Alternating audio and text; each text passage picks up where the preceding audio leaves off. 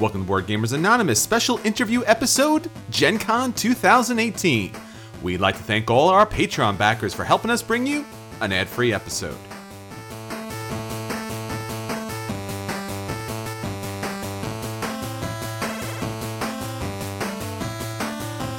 You're listening to a proud member of the Dice Tower Network, dedicated to bringing podcasters together for the greater good of gaming. It's sort of like Voltron, but with better lip syncing. Find out more at DiceTowerNetwork.com. Welcome to Board Gamers Anonymous, the podcast with board gamers in the insane fun we have at Gen Con 2018. This is Chris, and these are the interviews that we took during our trip to Gen Con 2018. We had an absolutely great time there speaking to all the publishers, designers, artists, and gamers at the convention, and we wanted to bring you some first-hand accounts of the conversations we had there. So we are talking to Ares Games, AEG, Bezier Games, Flying Frog Games, Nauvoo Games, Adam's Apple Games, Keymaster Games. So take a listen as we talk about the hottest acquisition disorders and at the tables that'll be coming to your table real soon. Here we are talking to Jim from Ares Games at Gen Con 2018. Jim is taking us through Battlestar Galactica and all the new upgrades to the flight pad system. Then we talk about Tripods and Triplanes, Master of the Galaxy, Sword and Sorcery and its expansions, and Lord of the Rings and the future for the franchise. Let's check it out. This is Battlestar Galactica. Okay. So the first one, we're doing demos here. We've got some of the production samples, so it's not final production yet, but these are some of the first pieces off the mold.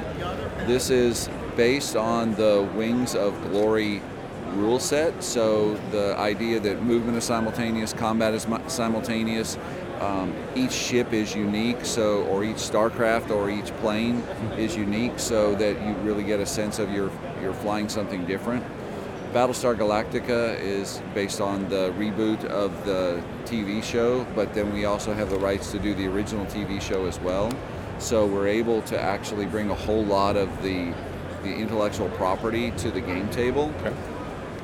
We're doing an actual 3D space game, so you're actually working in a couple of different levels. You're actually having to deal with kinetic energy and momentum, and so one of the really cool things about it is if you look at one of the ships, if you look at here, that the bases actually rotate. So you can actually be moving in one direction, moving this way, but actually firing this way. And then when you kick in the jets, you can do kind of sharp turns, but then you have to deal with things like drift. So it really provides a space combat experience that we've not really had a lot of. That's a real space combat. We've had basically airplanes in space, sure, as opposed to real space. And then this is the control panel. So one of the things that we've done is we've tried to simplify how a player sets up their move, what they're doing, whether they're going to raise elevation or go lower, whether how they're going to rotate, their speed, and then they can also take a look at their momentum. And so momentum is something you have to track. You can't go in game terms have a momentum of 6 and then just stop on a dime. You're going to keep moving. So how you manage that and how you manage the tactical situation is a core component of the game. So this should come out around Thanksgiving time. Okay. So at approximately the same time, this is Tripods and Triplanes.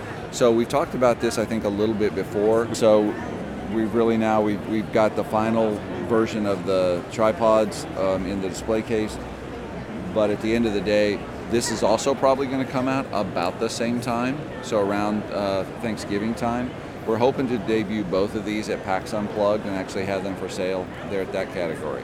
So those are the kind of the two new things we've got right now. We finally got our copies in of Master of the Galaxy. Great. Masters of the Galaxy is a classic 4X game. So you're actually playing an alien race. It's up to 4 players. Sure. You're trying to take control of the galaxy. Each race is different, and you get different benefits and hindrances that you have. Then you can actually have a couple different ways to win. So it is a resource placement game. Sure. So one of the things that you're trying to do is as you start, you've got a couple of, they're called agendas. When you complete agendas, they let you do things like gather cards or gather more resources, things like that. So as you complete agendas, you gather resources, more resources, lets you complete bigger agendas, lets you expand your reach, so you're sort of stair-stepping your way up.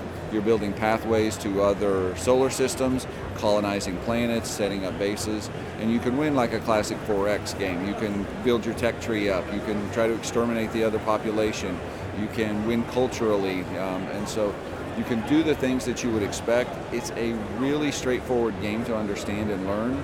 So we can teach people the game and play a whole game in under an hour.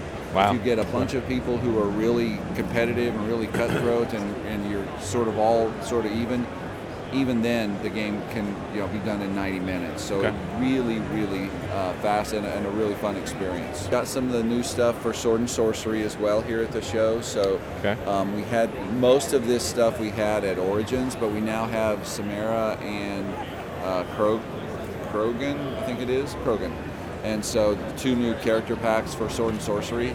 So we're actually now trying to make available for retail some of the packs that we had for the Kickstarter that not everybody was able to take advantage of. So we're starting to roll those out, and hopefully we'll be able to get all the Kickstarter guys out on the market for those. So great. And you have Waterloo is out? Right. So Waterloo is through our partnership with a firm called Pendragon. Yes. So Waterloo's been out for a while in Europe, particularly the Italian version, and so we worked with them to translate it into English, and so that Waterloo just came out, and also Pendragon's game Hexmonia, mm-hmm. which is a little bit different game. We just got it at the show, so I've not even opened the box yet. Okay. So it is brand spanking new.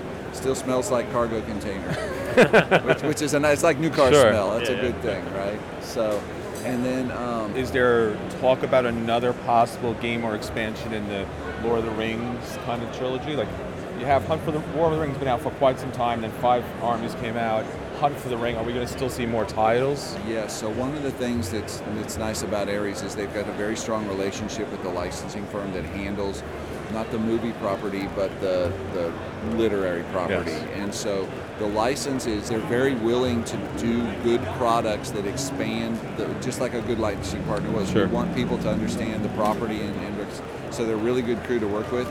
We have actually two things in the works for War of the Rings, Lord of the Rings, but I'm not at liberty to talk about them yet. Okay. I know the Amazon's going to be having their series, so it's probably revive a lot of the fan base. Look for more of that product.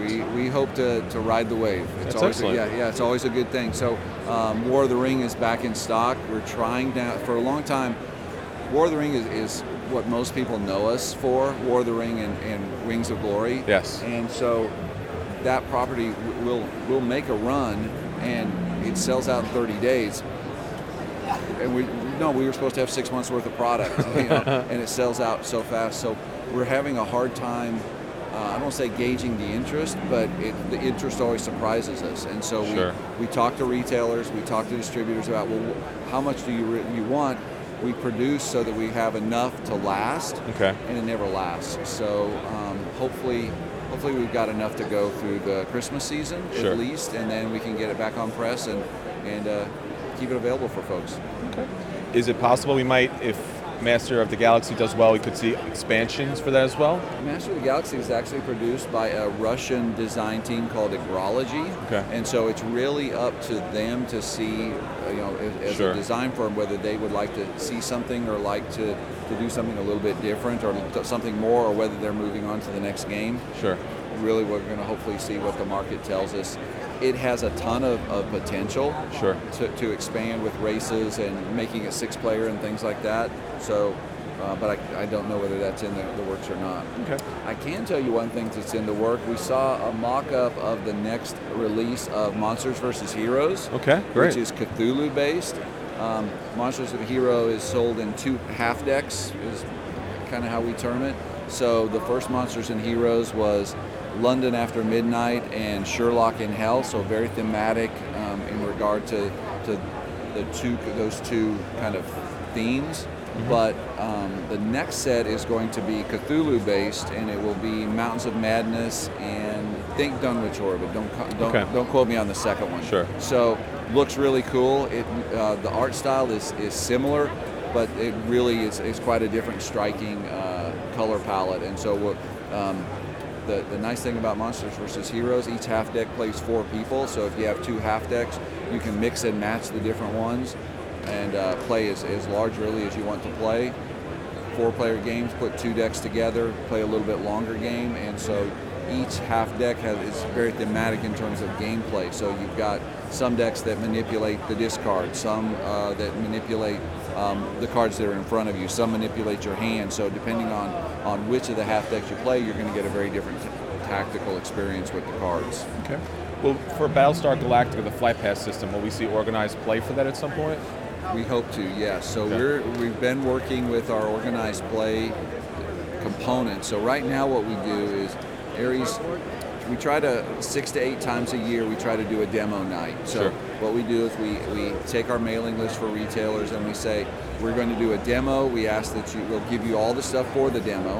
And so we'll then, please just run the demo over the course of this 14-day period. Just run demos in your store, and then you get to keep everything as a retail owner and just have it for your retail library.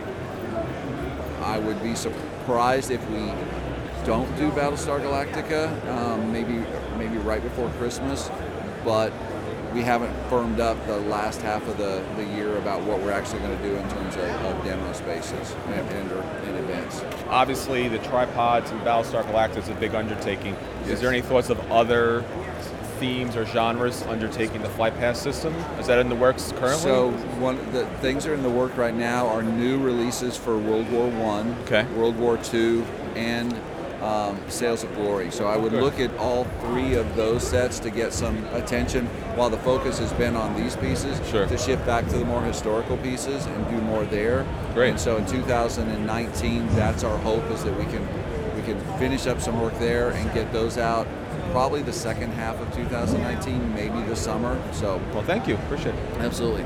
Here we are talking to Todd from AEG Games, speaking about Smash Up's bigger, geekier box and its brand new expansion, Oops, You Did It Again, Mystic Vale Conclave Big Box, and its new expansion, Twilight Garden, The Captain is Dead Episode 2, Lockdown, Thunderstone Quest, and Edge of Darkness. Take a listen. So we have the bigger, geekier box, which is our new collector box. Because our prior one, people were reporting that if they sleeved their decks, it was beginning to get full. Okay. And so we wanted to create one that had even more space for upcoming expansions, so they could keep going. It has a removable tray that holds all the tokens, the power tokens that you use while playing.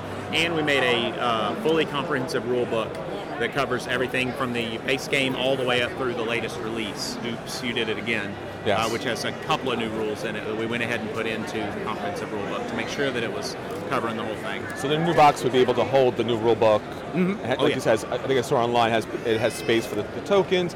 Yeah. There's a lot of tokens when you buy all the sets. Yes, there were a lot of tokens. I mean, my Ziploc bag was getting really, really full. So we made little wells that will hold them all. And it actually has a few extra wells for the next several years of expansions as well.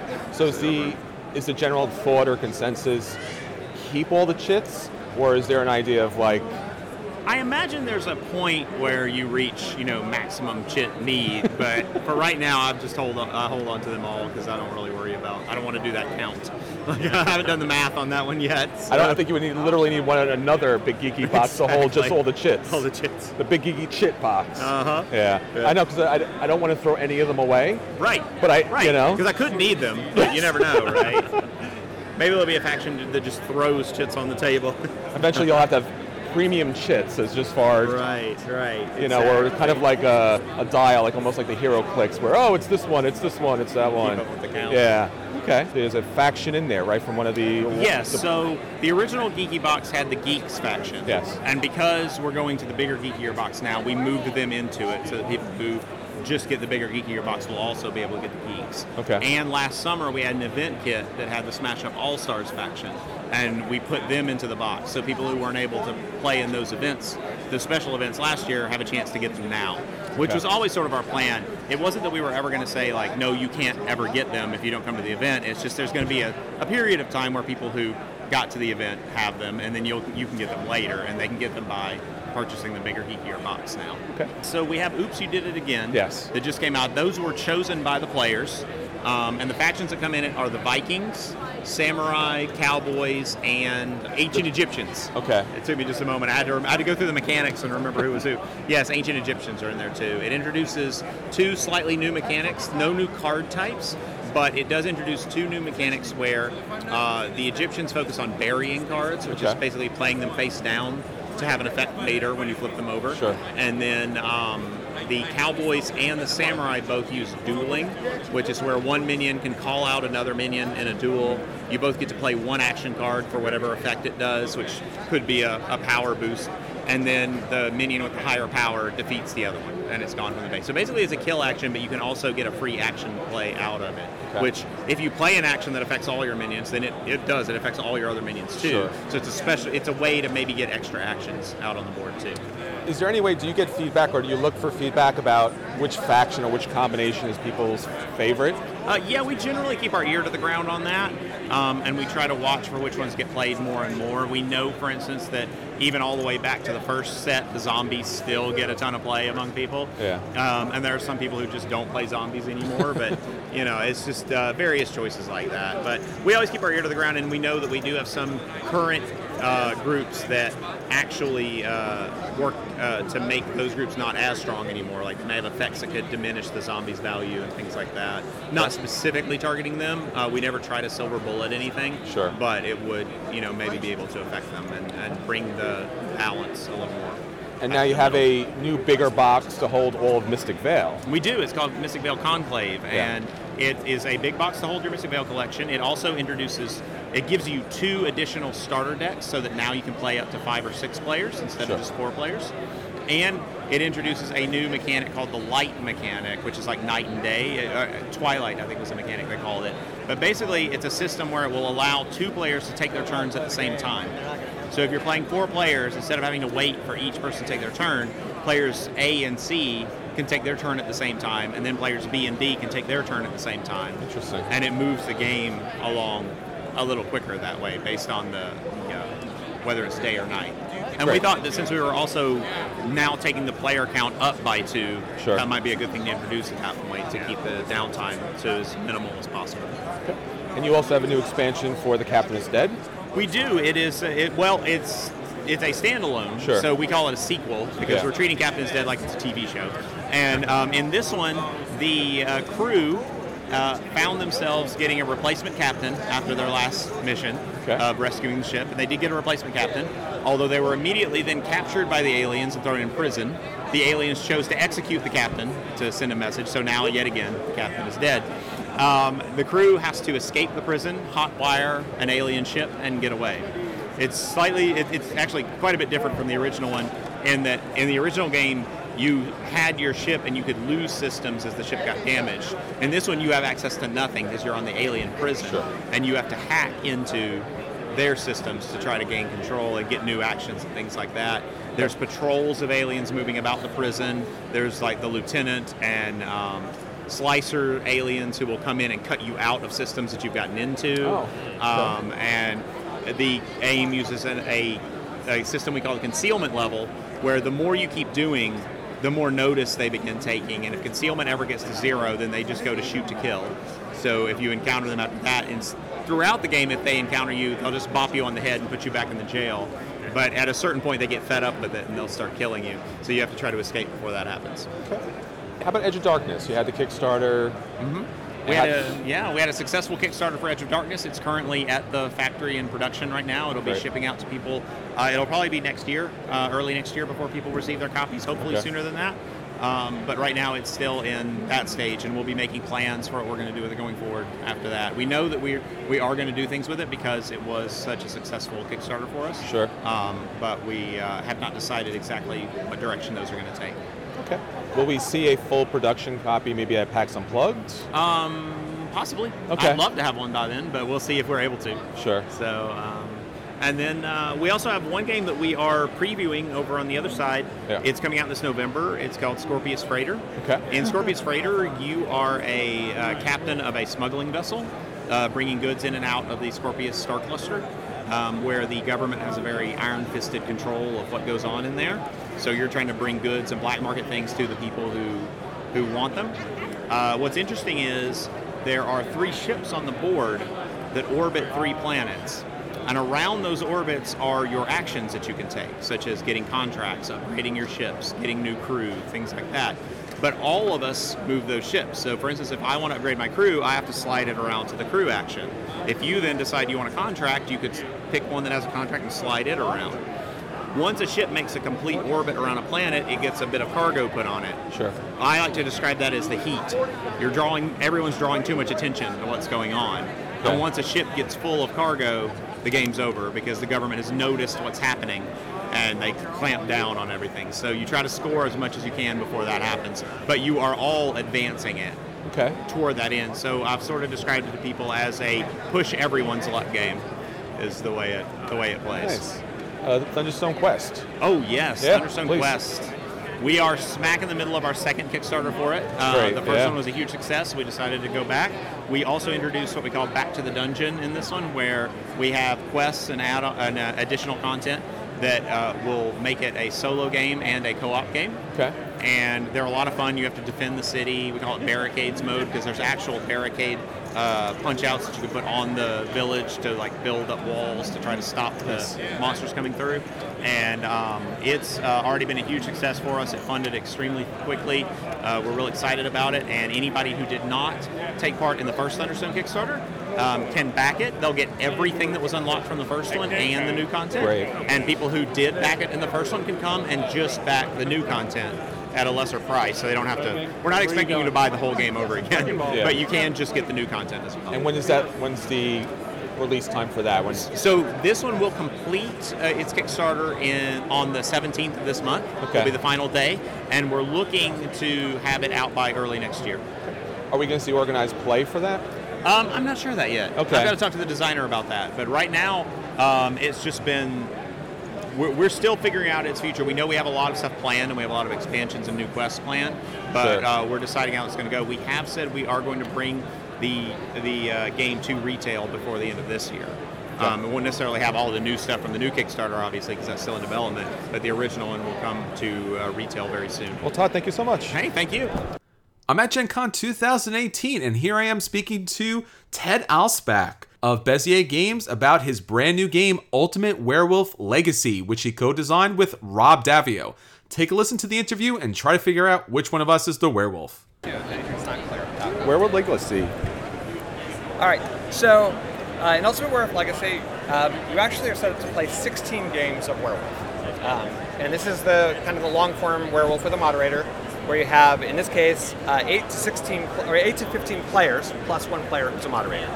And you're going to go through each of these games, and as you go through the games, depending on who wins or loses, or decisions that the players make, things will change in future games.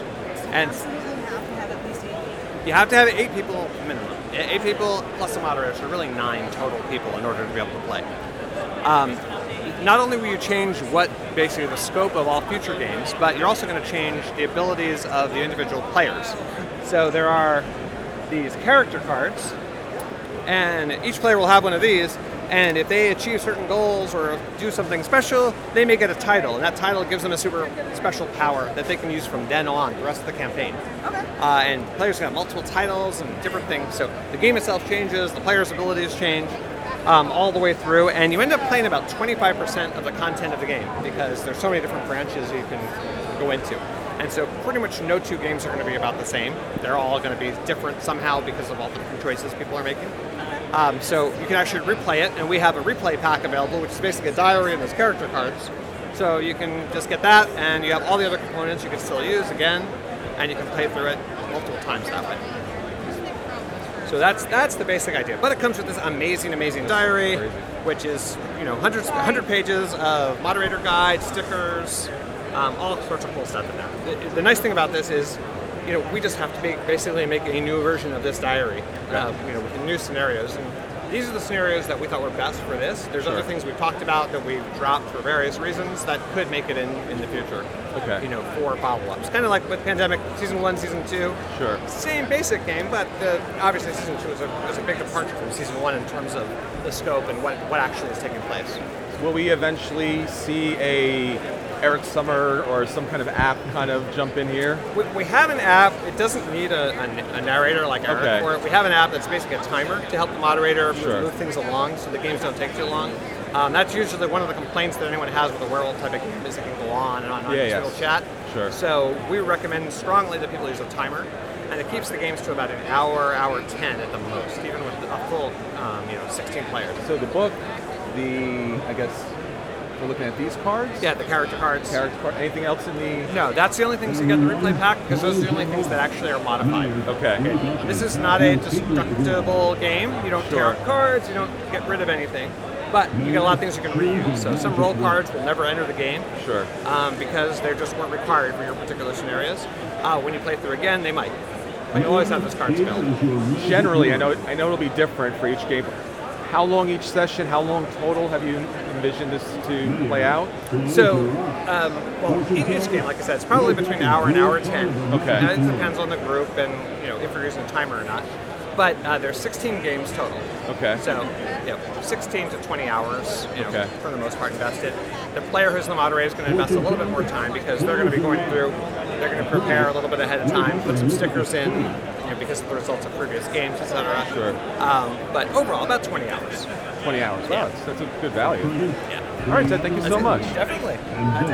It's Gen Con 2018, and BJ is talking to Flying Frog Productions. 2 new expansions coming out for Shadows of Brimstone, their big blockbuster games, including Blasted Wastes and their upcoming Kickstarter, Forbidden Fortress. Not to mention a 10th anniversary release of Touch of Evil, totally updated and revised for those big fans out there. Here's the interview. All right, we're here with Jack from Flying Frog Team. Jack, why don't you tell us what's coming out for Flying Frog? This September, we actually have Blasted Wastes. It's the deluxe Otherworld for Shadows of Brimstone, and this is by far the biggest and best of all of the Otherworld expansion packs. So it has 4 new enemy types that have new miniatures and new stats, all that stuff. All representing, guys from the Blasted Wastes. Well, actually, not all. Most of them are aliens from the Blasted Wastes, this, this acidic kind of very deadly and dangerous planet. Sulfurous, rocky world with acid pools, and everything is very inhospitable, but these creatures and aliens have eked out a living there and a living, like they work. No, eked out some, an existence there, that kind of thing. And your cowboys end up coming through a portal and facing off against these alien inhabitants, and they've got this whole world that feels like post-apocalyptic, Mad Max-ish, So there's a barter town in there that you guys can visit. There's their own scavenge deck, their own loot deck, because none of it, that stuff doesn't really apply to such a strange and alien world.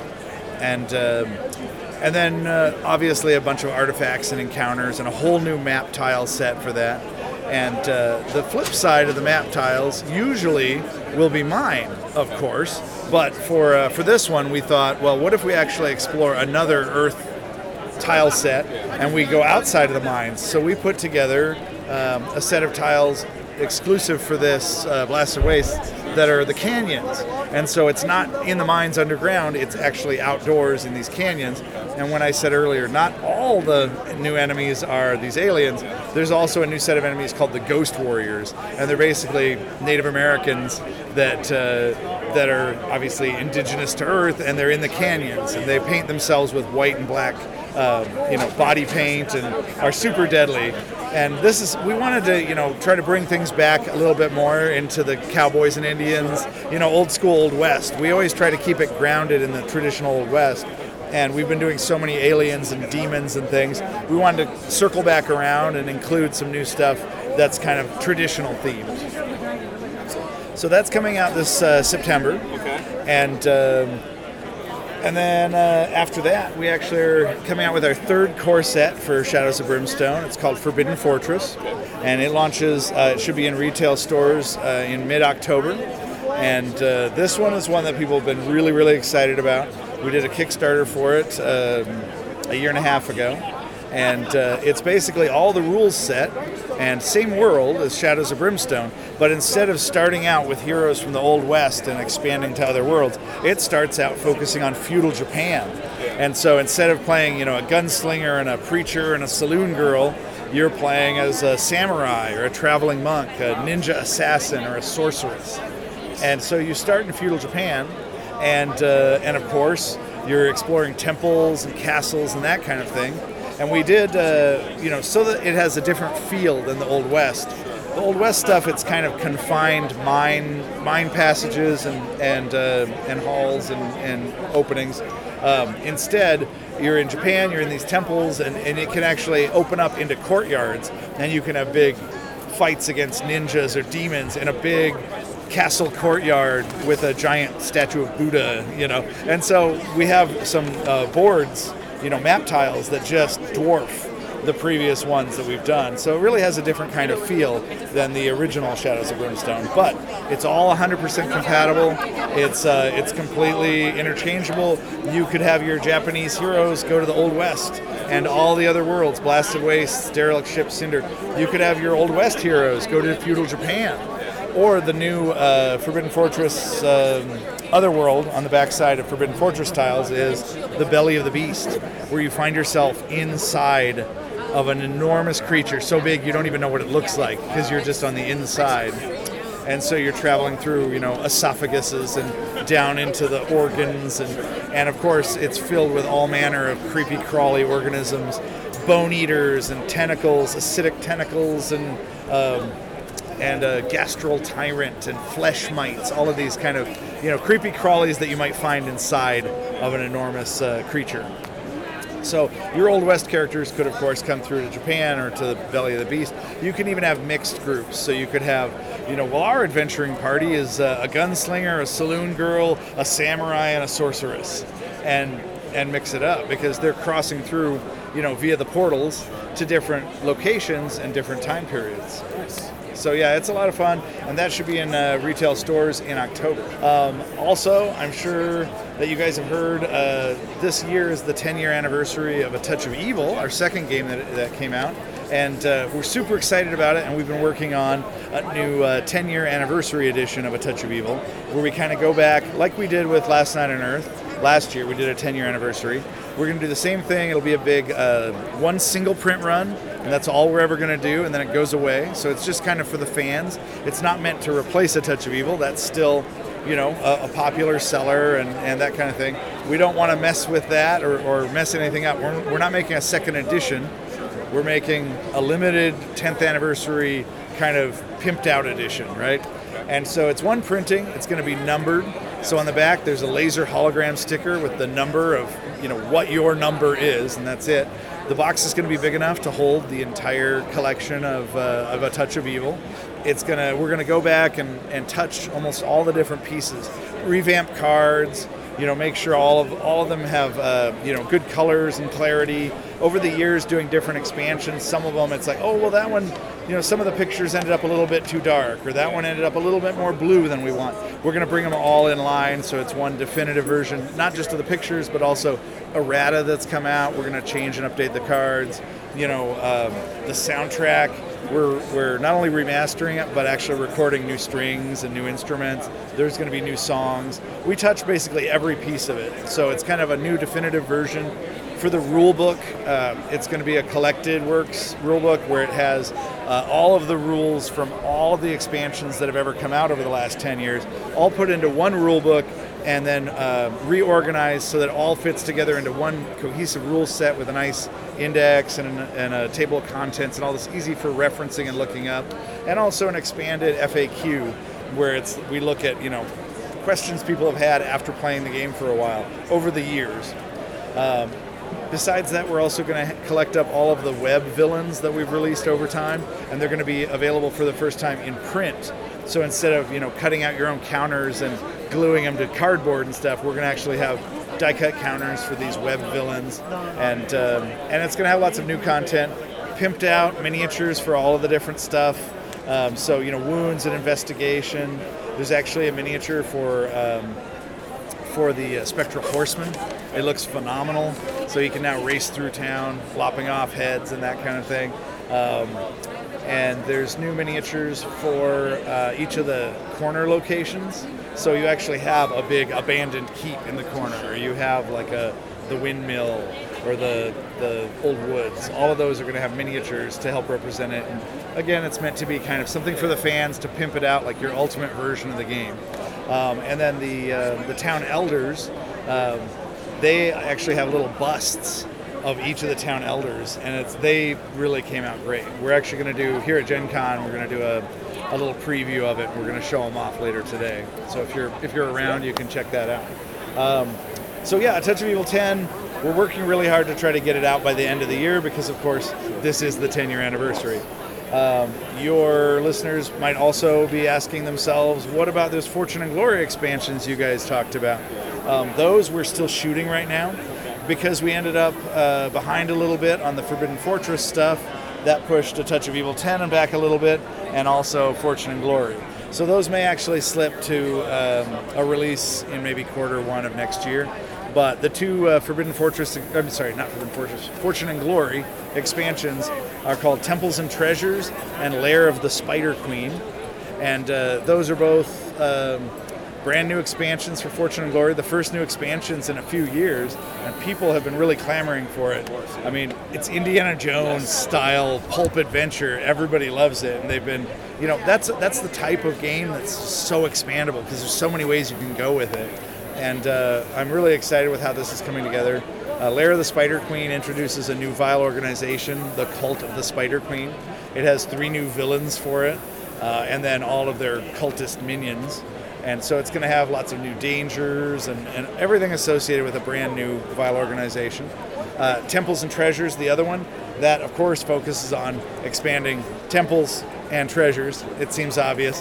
But the temples, there's going to be a new temple deck. It really is kind of a deeper dive. So instead of just, you know, oh, I go to a temple, it's worth this much treasure. Now instead there's different, you know, types of things. You're going through the temple. It expands on that experience. But it also has some new villains. They're not organized with a specific vile organization. There's an Amazon queen and her Amazon warriors, and then there's a witch doctor and his like tribal warriors. Sure. So we try to, every time we do this, you know, a new expansion, we're like, how much can we put in here? What else can we fit? And you know, is there room on the mold? Is there room on the die cut counter sheet?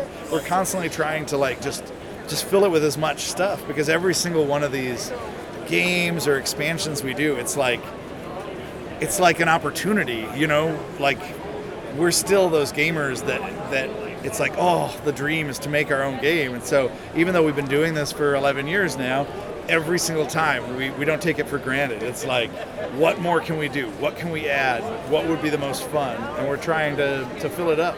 We always talk about the bag of chips. We don't want any of our games to feel like a bag of potato chips where you open it up and it's all air, and at the bottom there's just a few components, you know. So we're gamers ourselves, and it's really important to us to make the kind of games that we're proud of, that we love to play, and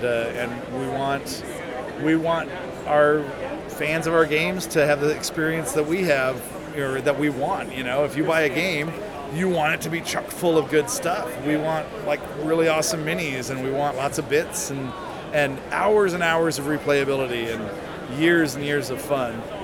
Social stuff, heavy theme, you know, soundtracks, like all of it. Like, we're all about it. Yes. So, yeah. All right.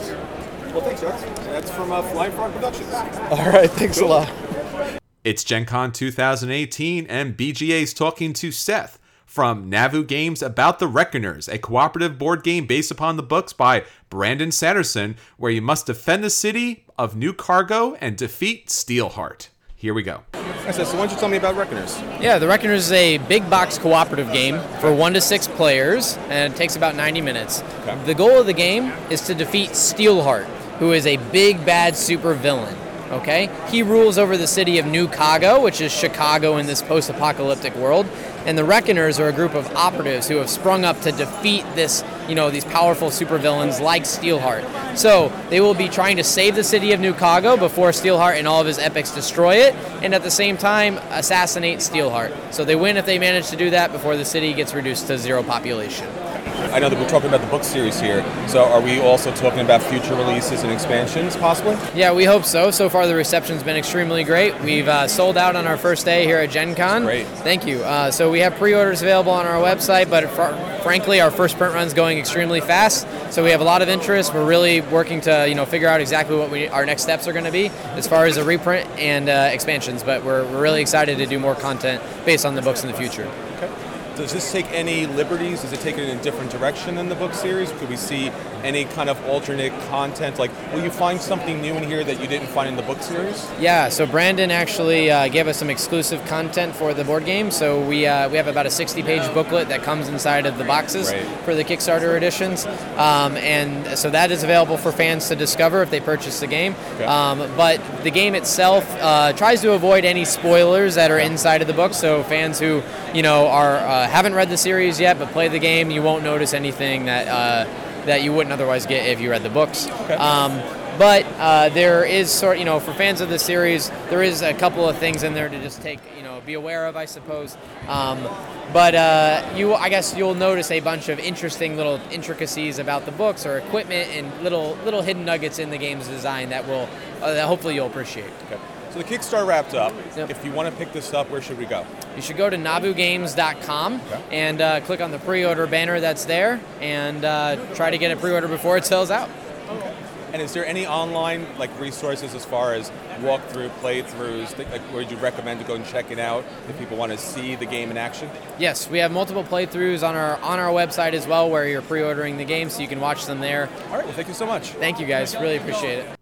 Gen Con 2018, and BJ is sitting down with Adam Apple's Games, talking about their recent success on Kickstarter with Sword Crafters, the board game. I got a chance to sit down with Adam and talk about the game and its great success. First off, this is a game called Sword Crafters. You are building a three-dimensional sword that you can hold as you play it. At the end of the game, you're comparing your sword versus the opponents at the table. You're comparing it on three things. The longest sword gets 6 points. A sword that has quality or gems of matching color type on the same side, you get 2 points per gem. All right? You score that for every side, so you're always trying to piece things together correctly. All right? Sure. The third thing you score is sword magic. That is the combination of two different types of gems, and the most of that combination gets 8. Second most 4. Third most 3. So that's kind of the rules. I go through that because it's such a physical and visual game that it really helps to understand what you're doing and what you're trying to create. So, how do you play the game, though? Right? Yes. Each round, and there's 6 rounds of the game, each round we're going to create a 4x4 grid of tiles. Okay. On your turn, you can make a vertical slice or a horizontal slice in all the tiles, all right? Yes. Each player does that. So here's my slice. This gentleman makes a slice here, a slice here, and another slice here. All right, so that's a 4-player game. Now it's back to the first player's turn. Yes. First player gets to choose all of one of the groups and craft them into their sword. So what does that look like, and why do I care? Right? I have 2 red, purple, and orange. Okay, so where can I fulfill that quality match best? So here's red and orange, red and purple. I'm gonna go red and purple here. There are also 2 blues here, and blues this game are going to be valuable because of the sword magic. Okay. And so once you grab a sword tile, you craft it in your sword just like that. Mm-hmm. See how I extended the quality run on the sword? Yes. So now you'll notice I'm crafting a blue into the sword, but that doesn't help my quality. Good thing I have a junk side, so I'm able to put that there and not break my quality. But now I have to break quality here, so I can't hold this back and wait. I have to put it in the sword, so my decisions had ramifications in this situation. That's my turn. Someone else grabs a group of tiles, crafts in their sword. After the last player grabs a group of tiles, we set up a new grid, and we play another round. So the game is played over 6 rounds. The winner is the best played at the end of the round, or at the end of the game. Now, there is one special tile in the grid of tiles. We have what is called the forge tile. If you draft the group of tiles with the forge in it, you are going to be the first player next round. So you have first to cut, first to select. So that turn order is powerful, right? And that will be rotating and bouncing around over the course of the game. if you're the last player of the game, you kind of have a bad turn order position. Yeah. Your job is to cut that first player down to size and make sure that they're not going to get a valuable pick with that first player tile. Okay. Yep. That's the original game. 30 minutes, 1 to 5 players, and plays ages 6 and up. So it's a ton of fun. Sure. And you, even if you lose, you end the game with this awesome sword. You're going to be taking sword selfies. Yeah, so can't wait to take pictures with this. This is great. It's super cool. Does it ever get any into it? It does. So we have, what I just explained to you is the base game of Sword Crafters. We're going to be delivering that to the hobby retail in September. Okay. For $35. Right. But what we have today, what we're looking at, is actually the expanded edition. So this includes 3 different modules to the game. First module is sword tips. Okay. If you satisfy this goal on the sword tip, 2+ blue gems, 3+ purple gems. Then you're gonna place the tip on, and you're gonna score the victory point bonus on the sword tip. Okay. All right. The second thing about the game is we have sword mastery. So imagine that the monsters of the kingdom are getting ready to attack. Danger is imminent. You are trying to prepare your blade to be fitted against the goblins, for instance. If you can craft a green, green, blue in your sword, you may claim this card, and your sword is ready to go against the goblins, right? The third module, and these modules can be added, subtracted, and compounded as well, so you can play with all of them if you want for a really meaty and intense sword crafting game. But third module is the sword relics. There are 8 types of sword relics. They impact scoring and add special actions to the game. And they go into the grid, and so they follow all the cut and slice selection rules already in place with the sword tiles. Okay. So we place 4 different tiles out. We cut, slice, select. You may get some relics, you may not, but that impacts your decisions. This is one of my favorite ones. I'm going to talk about this right now. The Sword of Might. You get +1 victory points for every blue sword tile in your sword, and -1 for every yellow. So it could be great. It could be poison. And that's an example of kind of the relics of the game, or the expanded edition. So it's a ton to offer here. And we also have a solo mode as well. You want to hear about that? Yes, please. Just like the original game, you're setting up a grid of sword tiles. Sure. You are laying out 1 through 4 opponents based on these solo mode cards. So the more sword opponents you lay out, the harder it's going to get for you. These opponents have a defined quality and defined sword length, but they also have a defined mix of gems. Okay. All right. Now, on your turn, you're going to be flipping up the backside of these opponents. All right. So there's 10 of these opponents in the game. The backside is a cut plan. All right. So this solo mode comes up, this card, and that means I have to cut vertical, vertical, horizontal, horizontal. So in the grid of tiles, here's what it would look like. So it's on the lighter side of this project. We do vertical, right? Let's say vertical, right? And then let's say horizontal and horizontal. So I can take these 4 and craft them into my swords. It's kind of a puzzle about how do I get to the tiles that I want to get to. Sure. And at the end of the game, I'm comparing my sword against the 3 or however many opponent cards I flipped up. Yeah. So the solo mode takes 10 to 15 minutes. It's really an interesting puzzle. Okay. It scales in challenge, which is a lot of fun because you can have more opponents. And it's fun. It's just a fun little puzzle. Absolutely. Wow, fantastic. So you could really see the game for the player and make it a little heavier, a little lighter. Absolutely. Yeah, that's excellent. And it's a great way. I mean, it's kind of how I learn games when I'm getting ready to teach them. So I'll always go through the solo mode and learn the content, and you really get a flavor for the mechanics, and then it's so much easier to teach it at that point, too. And it's ironically, I cut, you choose kind of thing. I know! With the sword. We think we have the edgiest game on the market, so see what I did there? That was a cutting retort. I like that. All right. Let's keep going. We'll be here all week, people. We'll be here all week. I mean, this is coming out, you said, there. When it says retail, will we see expansions for this? So right now we don't have any expansions besides the expanded edition designed and ready to publish, but we've had an awesome gaming convention, and we are just about sold out of the game. So people are loving the game. People are loving it. There's a lot of hype around it, and this is going to be probably our first priority to start expanding and developing this concept even further. Right. So. The mind is racing with what else we can do with Sword Crafters. All right, Adam, thank you so much. Thank you. It's Gen Con 2018, and BGA is sitting down with Keymaster Games, speaking to Maddox about 3 games that they recently had released, Campy Creatures, Caper, and Space Park. Take a listen. Hi Max, why don't you take us through your games here? What do you have?